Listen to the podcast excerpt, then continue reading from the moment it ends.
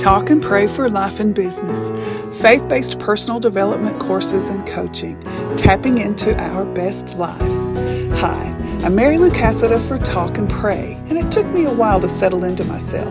Do you know the feeling? Capable, ambitious, but wanting more, more impact, more success, more satisfaction? Me too.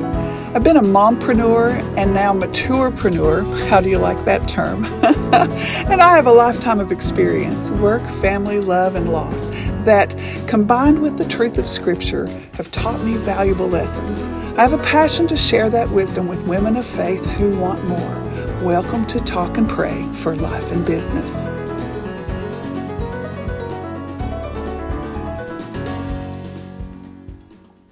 Are you thirsty for more? I admit it, even though it's been 30 years since it was released, Home Alone is still among my top five Christmas movies. The other four are White Christmas, A Christmas Carol. I'm partial to the George C. Scott portrayal of Ebenezer Scrooge as opposed to Patrick Stewart's. The Nativity Story, and It's a Wonderful Life. A pretty unsurprising and traditional list, I suppose. Rounding out my top 10 would be some movies most people would not place on their lists, especially for Christmas time. Ben Hur, which before cable TV and now streaming TV was even possible, played on television either at Christmas or Easter because the tale begins and ends with those holidays. And of course, Lethal Weapon and Die Hard. yes, yes, they are Christmas movies. At least I think so. Trading Places, an early 80s Eddie Murphy, Dan Aykroyd, Jamie Lee Curtis film that's best served edited for language, but it's an hysterically funny holiday romp. And lastly, I'll Be Home for Christmas with Jonathan Taylor Thomas of the old home improvement sitcom that starred Tim Allen. Those last five will have you giving me raspberries, but they generate great holiday spirit in me. For some reason, I never really connected with Miracle on 34th Street or Christmas Vacation or Elf, which makes a lot of people's top 10 list. Not my kind of humor, maybe, or perhaps I never watched them with the right people. They just never clicked with me the way the other movies do. There's something eminently relatable about Home Alone, though. Perhaps it's because I'm a middle kid. Poor Kevin McAllister is kicked and cuffed between busy parents, rude relatives, older siblings who push him around, and younger siblings who get all the attention. Uncle Frank, the cheapskate, called him a little jerk. His sister says he's le incompetent. Another brother says, Kevin, you're such a disease. Yikes and then he's overlooked in the count for the airport. Talk about feeling invisible. I like the parallel story too. Old man Marley, who lives next door, is estranged from his son, and Buzz tells gullible Kevin that the old man is a murderer. One of the sweetest scenes is when Kevin finds Mr. Marley at church. His surprise is palpable, and Mr. Marley tells Kevin, You can be too old for a lot of things, but you're never too old to be afraid. Their talk gives Kevin the courage to defend his home against the wet bandits, and it gives Mr. Marley the courage to reach out to his estranged son. Home Alone is wonderfully quotable, maybe even up there with The Princess Bride. Keep the change, you filthy animal is a classic. In Home Alone 2, it becomes Happy Birthday, you filthy animal. And Buzz, your girlfriend, woof.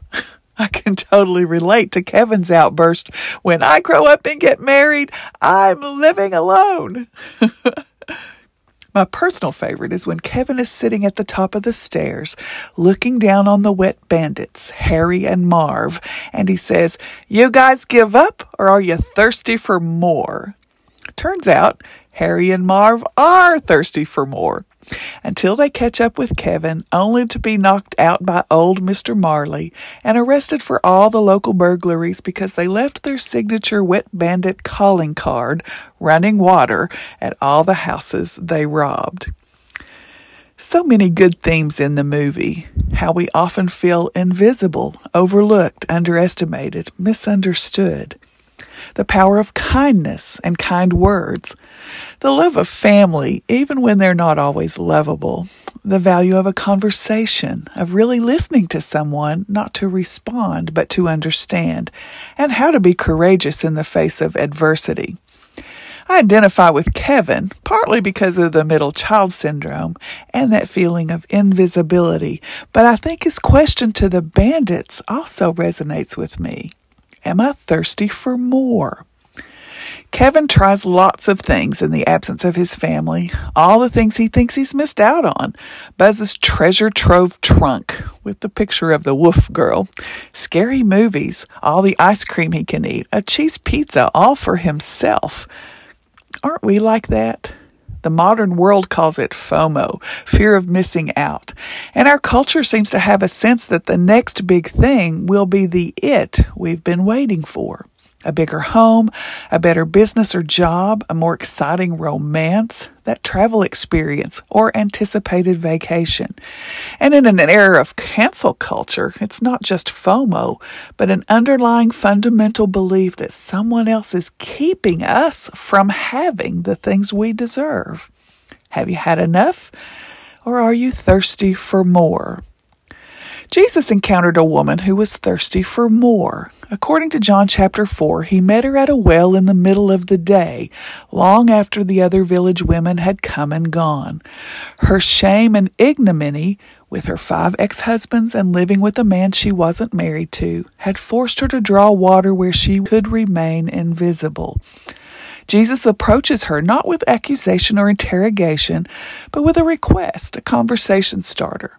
Will you give me a drink? You are a Jew and I am a Samaritan woman. How can you ask me for a drink? She says.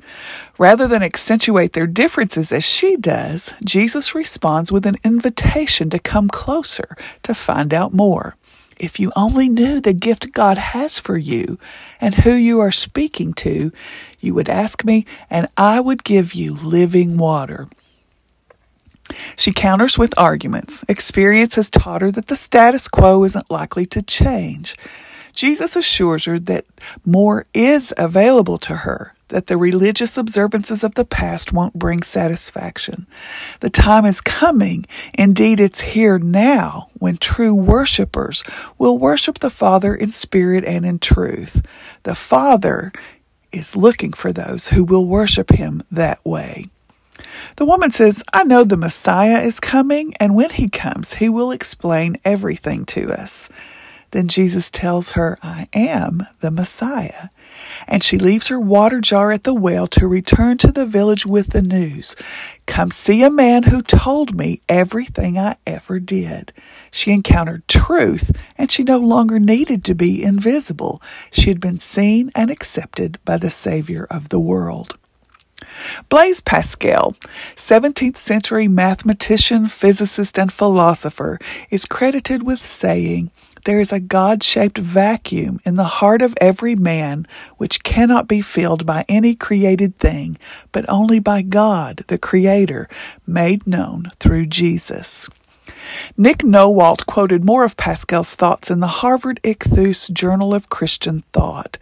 Pascal wrote, The sovereign good Man without faith can know neither true good nor justice. All men seek happiness. There are no exceptions. However different the means they may employ, they all strive toward this goal. The reason why some go to war and some do not is the same desire in both, but interpreted in two different ways. The will never takes the least step except to that end. This is the motive of every act of every man, including those who go and hang themselves. Yet for very many years, no one without faith has ever reached the goal at which everyone is continually aiming. All men complain princes, subjects, nobles, commoners, old, young, strong, weak, learned, ignorant, healthy, sick, in every country, at every time, of all ages and all conditions. A test which has gone on so long without pause or change really ought to convince us that we are incapable of attaining the good by our own efforts. Example teaches us very little. No two examples are so exactly alike that there is not some subtle difference, and that is what makes us expect that our expectations will not be disappointed this time as they were last time. So while the present never satisfies us, experience deceives us and leads us on from one misfortune to another until death comes as the ultimate and eternal climax. What else does this craving and this helplessness proclaim? But there was once in man a true happiness, of which all that now remains is the empty print and trace. This he tries in vain to fill with everything around him, seeking in things that are not there the help he cannot find in those that are, though none can help, since this infinite abyss can be filled only with an infinite and immutable object. In other words, by God Himself. The full quote and articles linked in the show notes. But notice, we haven't changed at all since Pascal's observations in the 1600s. 400 years, and we still seek happiness in places that it cannot be found. Are you thirsty for more? As Home Alone moves toward its ultimate happy ending, we find Kevin's mother, Kate, overcoming impossible obstacles to get home. This is Christmas, she says, the season of perpetual hope. I don't care if I have to get out on your runway and hitchhike, if it costs me everything I own, if I have to sell my soul to the devil himself, I'm going to get home to my son. Kevin, likewise, tells an elf, Will you please tell Santa that instead of presents this year, I just want my family back? All the other experiences have been found lacking. Time to return to what's most important. He's reunited with the ones who love him. He peeks out his window to see Mr. Marley reunited with the son that was far from him. I hear in my head Kevin's question to the bandits You guys give up, or are you thirsty for more? In this season of perpetual hope, my answer is yes. I give up striving for temporary things, for things that cannot satisfy. I am thirsty for more. With the psalmist, I pray, You, God, are my God. Earnestly I seek you. I thirst for you. My whole being longs for you in a dry and parched land where there is no water. I've seen you in the sanctuary and beheld your power and your glory. Because your love is better than life, my lips will glorify you. I will praise you as long as I live, and in your name I will lift up my hands. I will be fully satisfied as with the richest of foods. With singing lips, my mouth will praise you. Psalm 63, verses 1 through 5. Father, it's so easy to be lulled into the frenetic activity of a world desperate for satisfaction and looking for it in all the wrong places. Help us to be mindful that you are a breath away. You are living water, and the water you give becomes in us a spring welling up to eternal life. Thank you for satisfying our souls. Thank you for becoming flesh and showing us the way. In Jesus' name, amen. Thank you for listening to Talk and Pray for Life and Business. To learn more about the podcast and to get today's transcript, notes, and other content, go to talkandpray.us slash podcast. Join me every Tuesday for more Talk and Pray. Be sure to subscribe wherever you listen to your favorite podcasts and leave a positive review if you'd like to hear more content like this. This Talk and Pray podcast is sponsored by Talk and Pray for Life and Business, faith based personal development courses and coaching. Music is In the Field by Audionautix.com. Look for Talk and Pray on Facebook and Instagram.